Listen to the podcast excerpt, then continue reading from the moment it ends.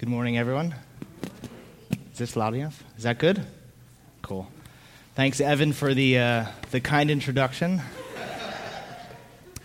Um, he took my introduction, right? I was just going to say that I'm a, a deacon here. Um, this is my second time getting to, uh, to preach, so I must not have done a terrible job the first time, which is good. And it's definitely not an easy task, right? Preparing for this, it takes. Uh, it takes diligence and it takes discipline to prepare. So um, I definitely appreciate what Pastor does um, week after week. So our text for this morning is going to be from 2 Peter uh, chapter 1, verses 3 through 11. So 2 Peter is, is, a letter that Peter's writing to a, to a group of churches in Asia Minor, and he's teaching that um, God, through the grace of God, through Jesus that's able to transform the Christian. So the letter that he's writing, um, it really empowers the Christians in Asia Minor to live righteously, even when there's opposition. And if you would go on and read the rest of, of the letter, uh, the rest of the chapters, you'll see that Peter's addressing the fact that there's a bunch of false teachers who have come in and they're trying to lure people away from the true gospel. They're inserting heresy in lieu of truth. They're denying Christ rather than exalting him. They're twisting and, and bending the scriptures instead of really trying to understand what they really mean and, and really trying to live out the commands and to seek a better understanding of them. And lastly, they were seeking to make people question their faith and to question their salvation. And that wasn't uncommon then. It's off. Yeah, that's off.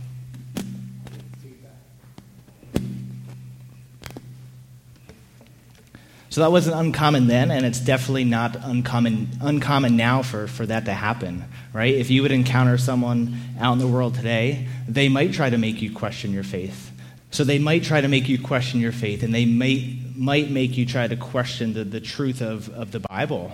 Um, 1 Corinthians 1:18 tells us that the unregenerate they do not like the gospel message, right? It says, "For the word of the cross is folly to those who are perishing, but to us who are being saved, it is the power of God."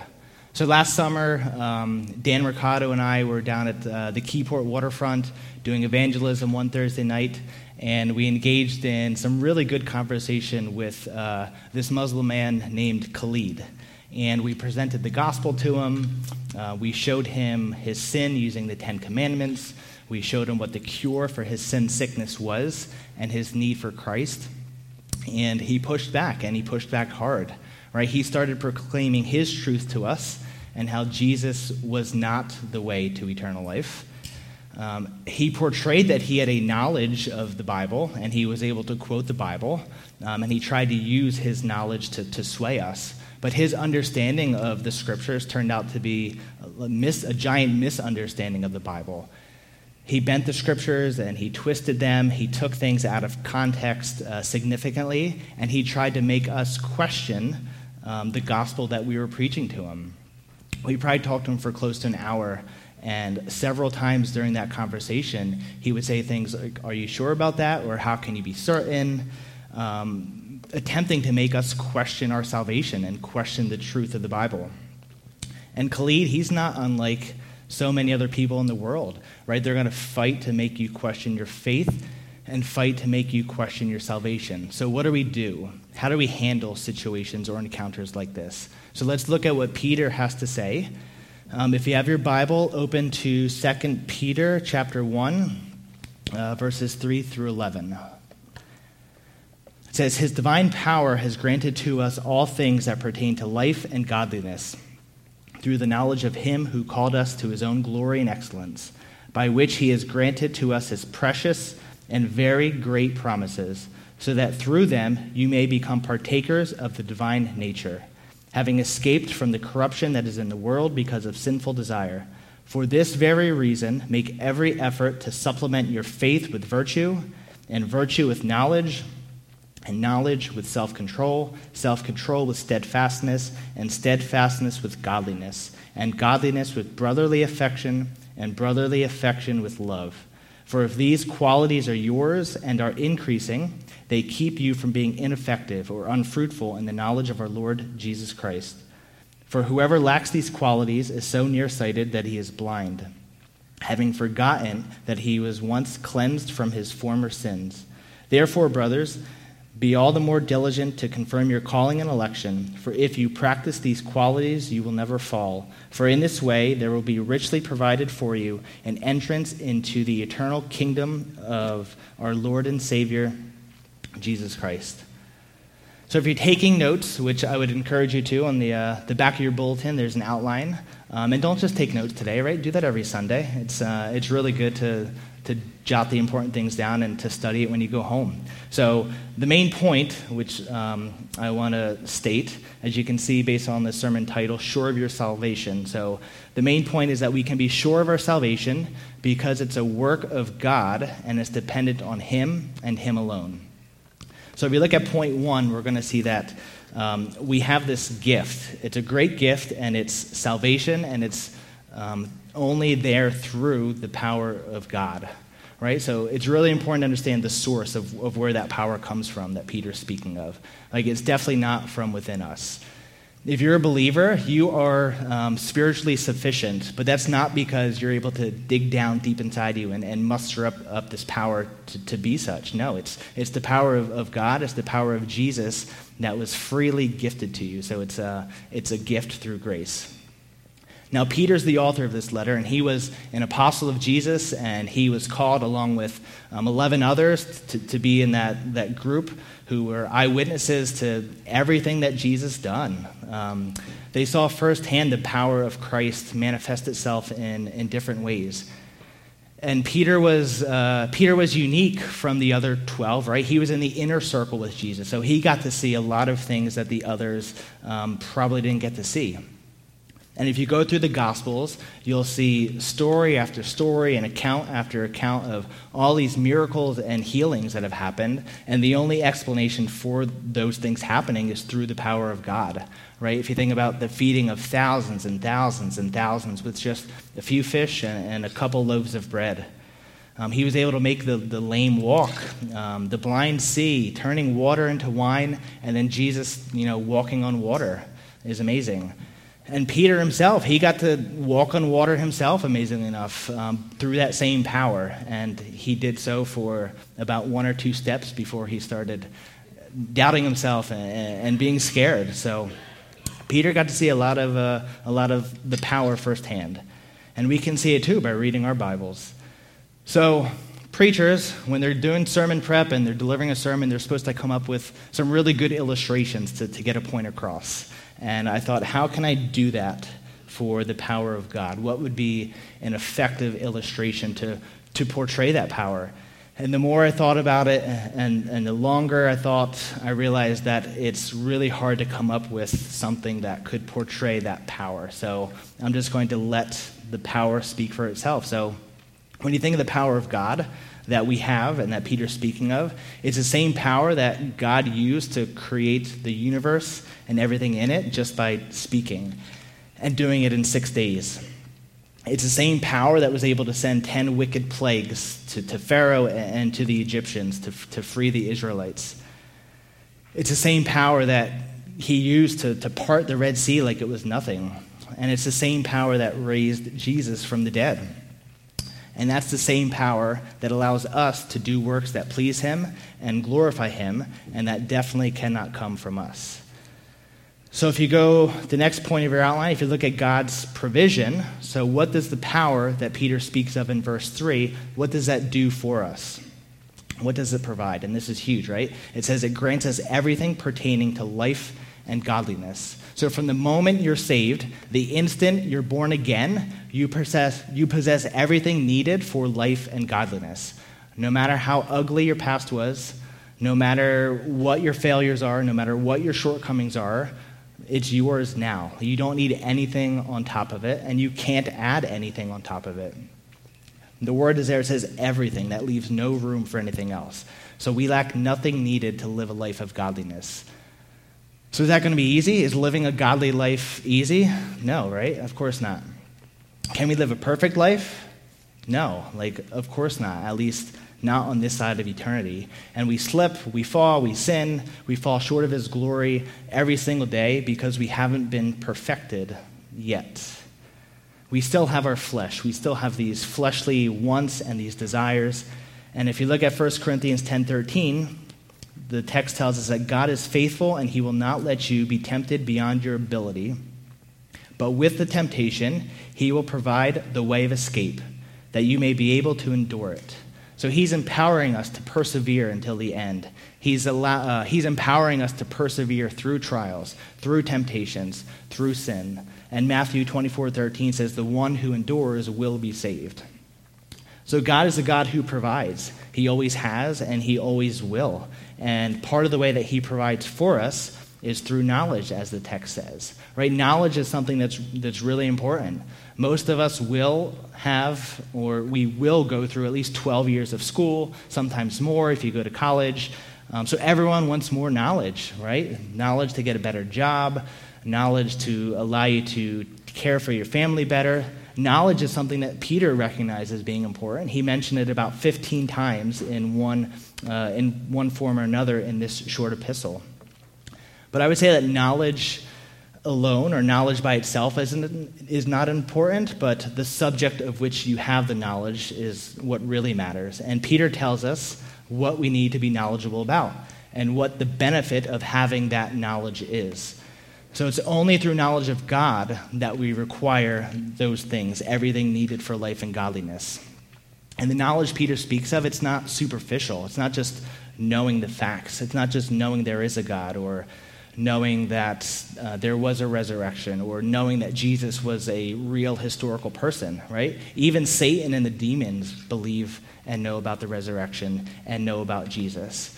But Satan certainly hasn't received everything needed for life and godliness.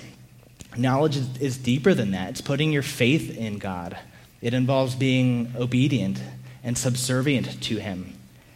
Even when it's not easy, and even when you think you know better than Him, which you never do. Um, knowledge equates to a relationship. It's about loving others the way that He loves others. It's a, it's a total transformation of your life. You don't truly know Christ until you repent and put your faith in Him. And once you do that, your life is radically changed forever. You're a new person. Um, he gives you new wants, He gives you new desires. The things that you used to find joy and pleasure in, they might be appalling to you now. You're a new creation, and with that comes some pretty, um, some pretty great promises, which we're going to talk about. So if you look at the next part of the verse and the next bullet point, um, according to God's promise, um, the text says, By which he has granted to us his precious and very great promises, so that through them you may become partakers of the divine nature, having escaped from the corruption that is in the world because of sinful desire. So, what are the promises that Peter's talking here? Um, so, there's a bunch that we're going to go through, but the primary one and the most important one is, um, is salvation. So, we just learned that salvation is a gift, salvation is also a promise. And Peter is writing to Christians who were under attack from false teachers. So these Christians, they, they were doubting their salvation, and Peter comes in to tell them exactly what they needed to hear. So he tells them a little bit more about the promise. So take note of these three things about the, the promises of God or, or the, the great promise of salvation. So, first, it's not ordinary, it's not average, right? It's extraordinary, it's magnificent, it's something precious, it's something to be valued, um, it's something to be excited over and to look forward to. Second, it's, it's not something that's in the future, it's, it's something that they have right now. And third, it's not dependent on them earning it, right? It's because of Christ and it's because of what he did on the cross. It's because of the glory and excellence of God. And if you know anything about the glory and excellence of God, you know how great and unmatched it is. So if you look at um, Exodus 33, um, we read Moses said, Please show me your glory. And he said, I will make all my goodness pass before you and will proclaim before you my name. But he said, You cannot see my face, for man shall not see me and live. And the Lord said, Behold, there is a place by me where you shall stand on the rock. And while my glory passes by, I will put you in a cleft of the rock, and I will cover you with my hand until I have passed by. Then I will take away my hand, and you shall see my back, but my face you shall not see. So if God is this glorious and this powerful and radiant to the point that Moses could just see a tiny glimpse of him from the back after he'd already passed by. If God is, is that glorious, how great does the promise have to be that comes from him, right? It has to be really grand. So I think that's assurance for us that we have this great promise. Um, and it's dependent on, it's not dependent on the glory or excellence of me. It's not dependent on the glory or excellence of, of you or anyone. It's only dependent on the glory and excellence of God. And there's more good news. So if you go back to verse 3, the word us, right, that applies here too. So these promises that Peter is speaking of, they belong to us, right? To all who have been born again. It's not just for the, the people who are in the churches of Asia Minor, it's for us at First Baptist Church of Matawan. It's for all believers of all time. And the Bible's loaded with other promises, right? So we have the, the great promise of salvation, but the Old Testament and New Testament, we see promises of all sorts of things um, spiritual life, resurrection, the Holy Spirit, grace, joy, promises of strength and guidance and wisdom, promises of help, and promises of heaven. And all these promises that um, we're told about, um, they're given to us so um, we can become partakers, as Peter tells us, that is to share in the divine nature. So each of the promises that I mentioned, they help us grow in virtue. They help us grow and transform us into the image and likeness of, of Jesus. And if we want to be more like Jesus, we have to be less like the world. They're polar opposites. So the world's corrupt, the world is filled with sinful desires and lustful hearts and uh, sinful passions, and we can't partake in the divine nature while also partaking in the corruption of, of fallen mankind. We need to use the knowledge that we have, and we need to use the, the reality of the wonderful promises that we're told about from God to flee from sin and to flee from the consequences of sin. So, a couple months ago, um, the NFL draft occurred, and this is the, the biggest night in the lives of, uh, of these young men who were waiting to find out what their future is going to be, right? They've worked, I don't know, 20 years, 15, 20 years, like for this moment to um, find out if they're going to be drafted and make it into the NFL. So they're sitting in this room, or they could be sitting at home, just waiting anxiously for the, the commissioner to walk up to a podium and, and to call their name. There's a, uh, there's a local guy from Jersey, a couple miles south on Route 34 from Oakhurst. His name is Kenny Pickett. He played quarterback at the University of uh, Pittsburgh, and he was hopeful that he was going to be one of those 259 players um, who had their name called this year. And he did. He was uh, the first quarterback selected in the first round, and um, he went to play, or he was drafted by the Pittsburgh Steelers. And he was chosen because of what he did in his collegiate career, right? because of all the stats he put up, because of the great talent that he has, because of his skills. And it was exciting to see his reaction and the reaction of his family and his friends when he made it, right? People screaming, hugs flying around, kisses, tears of joy, like you name it. They were like super excited. And rightly so. Like his dream had come true. All his work paid off, but like that's not the end of it. Like this is just the start of it. He made it to the team, but now he has work to do. He has a lot of studying ahead of him, right? He's got to study the playbook. He needs to know it like the back of his hand, not just what he's doing. He's got to know where his receivers are going. He needs to know where his blockers are. He needs to be able to read the defense to see what kind of schemes they're running. Um, he needs to figure out, all right, where's the best place to throw the ball, considering how the defense is lined up. Um, a, lot of, a lot of stuff is going to be going through his mind, and he needs to be prepared. If he wants to do well and succeed, he needs to have an intimate knowledge of his playbook, intimate knowledge of his teammates, and an intimate knowledge of the rules of the game. So we're kind of like Kenny, all of us, right? We want to be tro- drafted or chosen by God, right? No one wants eternity in hell, right? Everyone wants heaven. And everyone wants to be part of that 259 who make it. But there's a big difference between how Kenny was drafted and how we make it. So Kenny worked hard to make it to the NFL, right? He put in countless hours of practice. He put in countless hours of the weight room and, and strength and conditioning training to get bigger and stronger and faster and more powerful. Like he worked his tail off and he earned the right to be drafted. He was chosen because the Steelers saw something in him that made them want him on the team. But the way we're chosen by God, or the way that we're drafted, it's completely different, right? God didn't look down at us and see anything good in us. We didn't do any good works or good deeds that made us worthy of spending eternity um, in heaven with Him. We didn't spend countless hours of, of being righteous. No, on the contrary, we spend countless hours of being unrighteous. From the moment of our birth, the Bible tells us that we, are, uh, we have a sin nature. We're rebels against God, we're enemies of Him, but He still chose us anyway. So we're kind of like the kid who couldn't even come to the games to watch because he got expelled from school from being a, a vile rule breaker, let alone being the starting quarterback on the field. So we don't deserve to be there, but we are, and, and we can be there because of the grace of God. And now that we've been chosen, and now that you've been drafted, if you've put in your faith in Christ, like that's not the end of it. There's work ahead of us. As believers and disciples of Jesus, we need to have an intimate knowledge of Christ. We need to have an intimate knowledge of your playbook, right? We need to know what it says. We need to know how to interpret it correctly. We need to know how to use it to guide our daily life. We need to know what it says about how we interact with each other. How do we interact with people in the church? How do we interact with people outside of the church? And there's a couple ways that we can do that, right? The first thing is through constant intake of the word. You're not going to know what it says unless you read what it says, right? You need to study it. You need to meditate on it. You need to pray to God to have Him reveal the, the truth of the Scripture to you. Um, prayer, coming to church on Sunday mornings, coming to Sunday school, discipling and teaching your kids the gospel like all these things are, are super important. Another application this is to be an evangelist, right? We need to have enough love for other people to tell them the truth of the gospel. Sure, God's sovereign, and God is going to save his elect no matter what.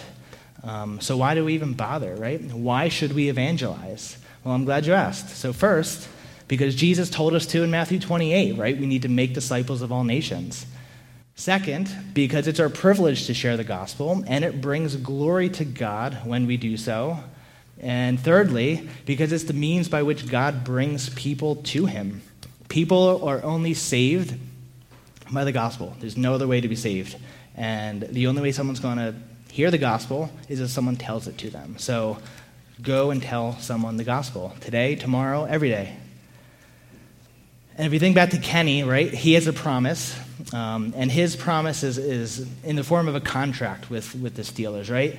He has to hold up his end of the bargain. He's going to play hard. He's going to practice hard. He's not going to get into trouble. If he does that, the Steelers are going to uphold their end of the bargain and they're going to pay him a ton of money to do so.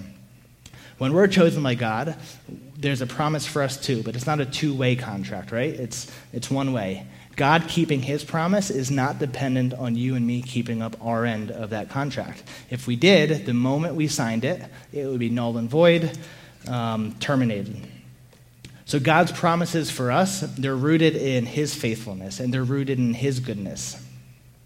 And our natural response to that should be one of joy and it should be one of thanksgiving. Our response should be um, also sorrow. We should be sorrowful over our sin. And our response should be to flee the corruption of the world and run to the righteousness of God. We should strive to live a life that's pleasing to God, and that takes you to the next point which is um, virtuous living. So, Peter gave his reader some really good news about the gift of salvation, right? And about the richness of, of God's promises in the first four verses of this chapter. Their salvation was secure, they needed assurance of it, and they needed confidence that they were saved. So, Peter's going to tell them some things here in verses 5 through 7 that will help them have that assurance. He says, For this very reason, make every effort to supplement your faith with virtue, virtue with knowledge, knowledge with self control, self control with steadfastness, steadfastness with godliness, and godliness with brotherly affection and brotherly love. So when he says for this very reason, so he's basically saying, because I've given you everything needed for life and godliness, because you have these precious, great, and magnificent promises, that should elicit a uh, certain type of response from us. It should be a response for diligently living for Christ. Right? They didn't need to earn their salvation, and they don't need to work to keep their salvation, but they do need to live their salvation out. They do need to bear fruit, and this is how they can do it. First, he makes it clear that there is some effort on our part, right? The Bible is not opposed to effort with regards to your salvation. Once you're saved, you should make an effort to, to grow in sanctification. The Bible is opposed to earning your salvation. So, this is the effort that Peter's talking about. The Bible's not opposed to effort. We can't live a passive Christian life, right? If I want to know what the Bible says, I can't just keep it here next to me. I can't just open it and not look of it, look at it. I can't put it under my pillow at night and sleep on it and hope it just uh, seeps into my brain through osmosis. No, you actually have to read it. Man, if you want to love your wife the way that Christ loved the church, it just doesn't happen, right? It takes action, it takes love, it takes sacrifice. And the same is true here. Peter's saying to these Christians that you need to work and you need to work hard. And he says to make every effort into things he is about to go through. So what do we put what do we put this effort into? So, faith is the starting point of everything here in the text. And um, faith is something that's given to us. We don't work for faith, it's a gift. It's faith in God and God alone. But once you have that faith, the text says that you should supplement your faith with certain things. So, supplement is to, to bring something else in, or to add something on top of, or um, supply besides. So, what do we want to supplement our faith with? So the first thing is virtue. So virtue is a quality that kind of sets you apart from other people. It's being excellent in your conduct. So we need to be excellent in our conduct, in our actions, in our thoughts, and in our words. We need to supplement this virtue with knowledge. So knowing God's will about, um, will for your life, knowing the divine truths that are laid out in the Bible, having the knowledge to be able to teach and train others about what it says, knowledge to properly understand the truths and how to apply them. And then with that knowledge, you want to supplement that with self control, which is one of the fruits of the Spirit that Paul gives us in Galatians 5. And that literally, mean, literally means to hold yourself in. We need to control the passions of the flesh, we can't be controlled by them. Next up is steadfastness. So this speaks to, to being patient or having endurance, especially through trials. There's a Scottish theologian named uh, William Barclay, and he describes steadfastness this way. He says, It is the voluntary and daily suffering of hard and difficult things for the sake of honor and usefulness. So, my question is Does that describe you? And should it? Yes, it should. So then you should supplement that steadfastness with godliness um, or a, a, sincere reverence for God. And this is doable only because He's already given us everything needed for life and godliness. And then lastly, we need to supplement that godliness with brotherly affection and brotherly, brotherly affection with love. So he just told us to have the virtue of godliness and reverence for God, and now he transitions into, you know, how should we interact with others here with us now?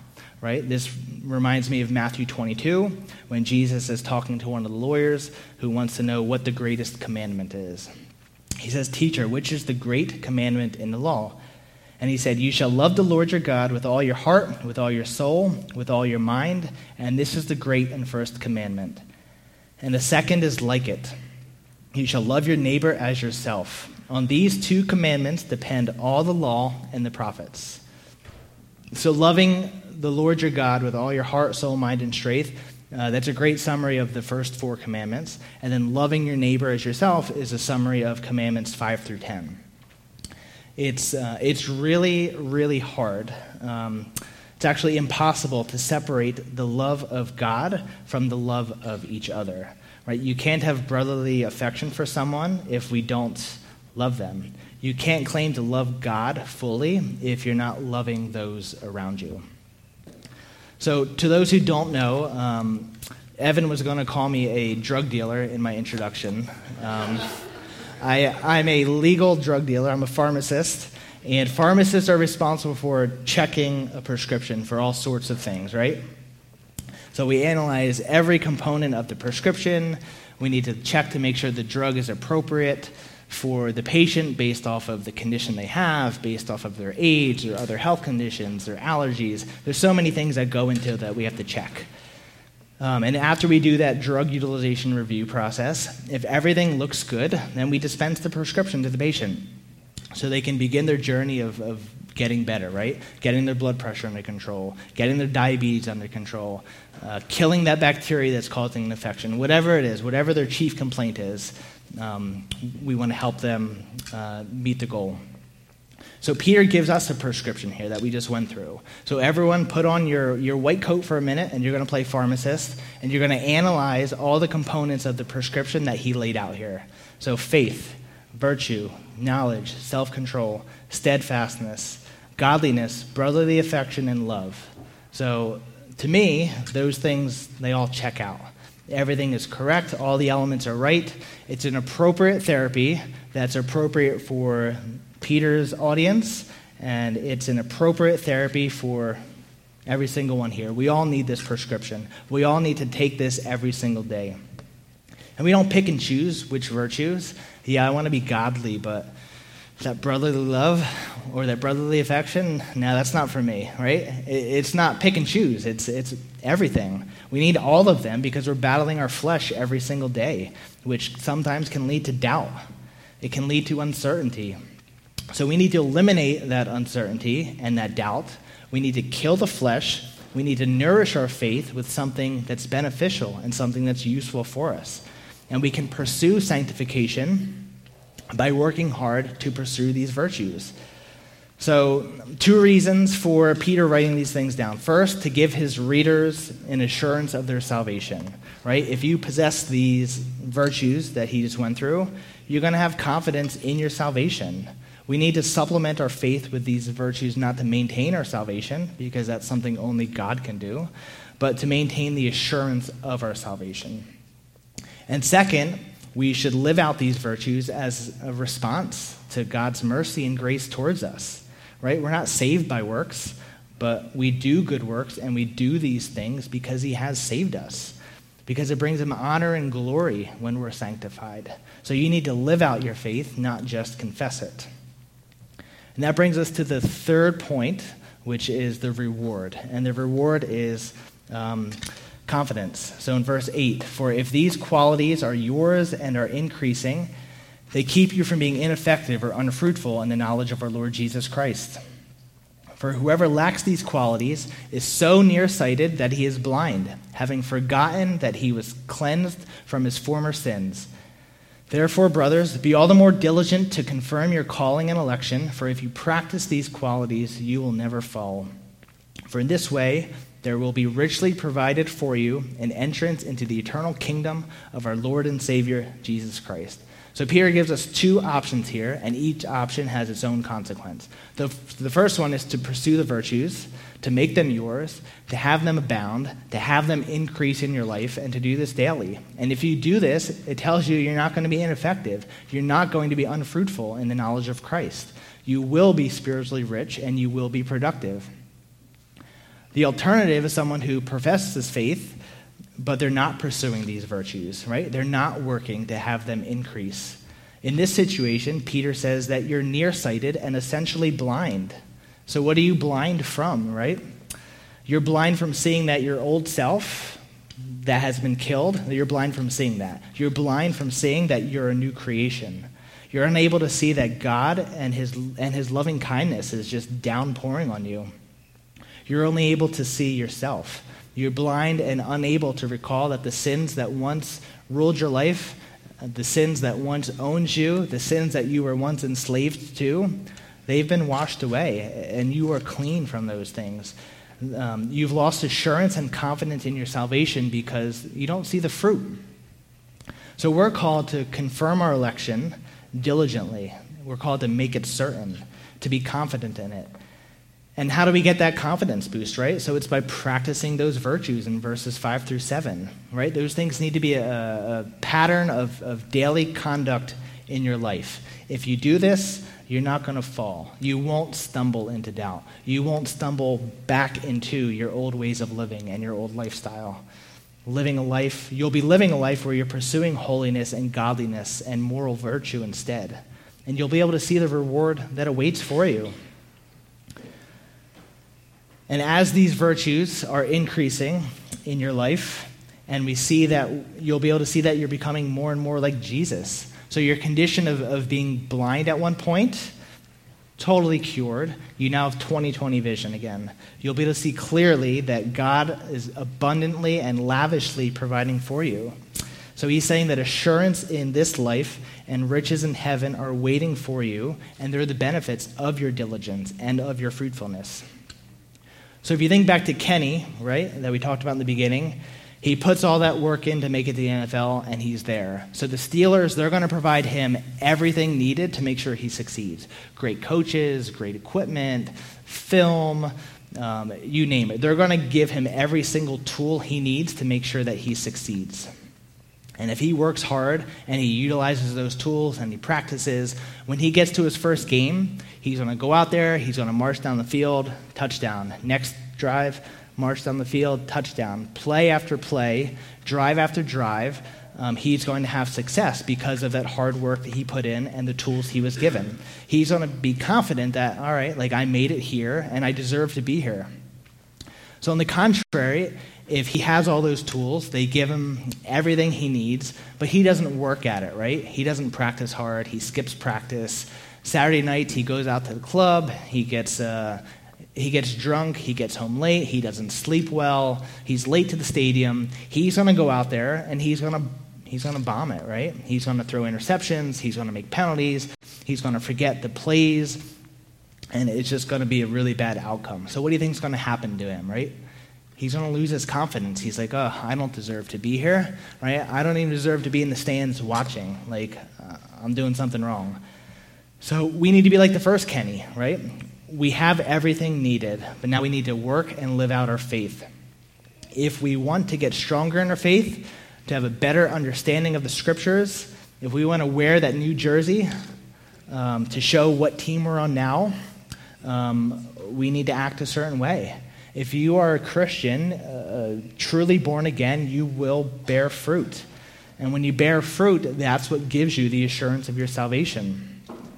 So if, if you are a Christian and do you lack assurance of your faith?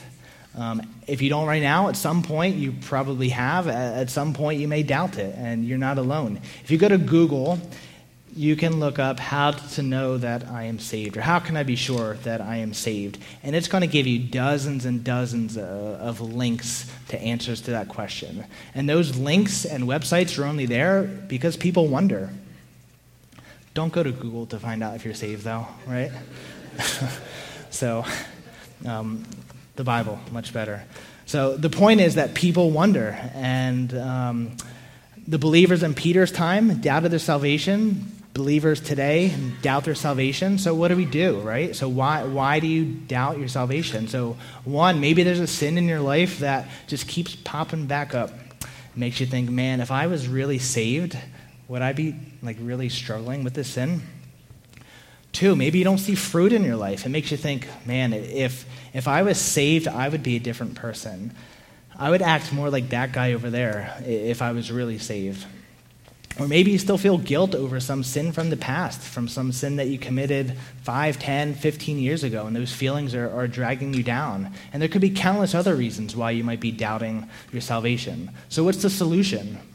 So, first, you need to recount the faithfulness and the goodness of God, right? You need to recount that God doesn't break his promises.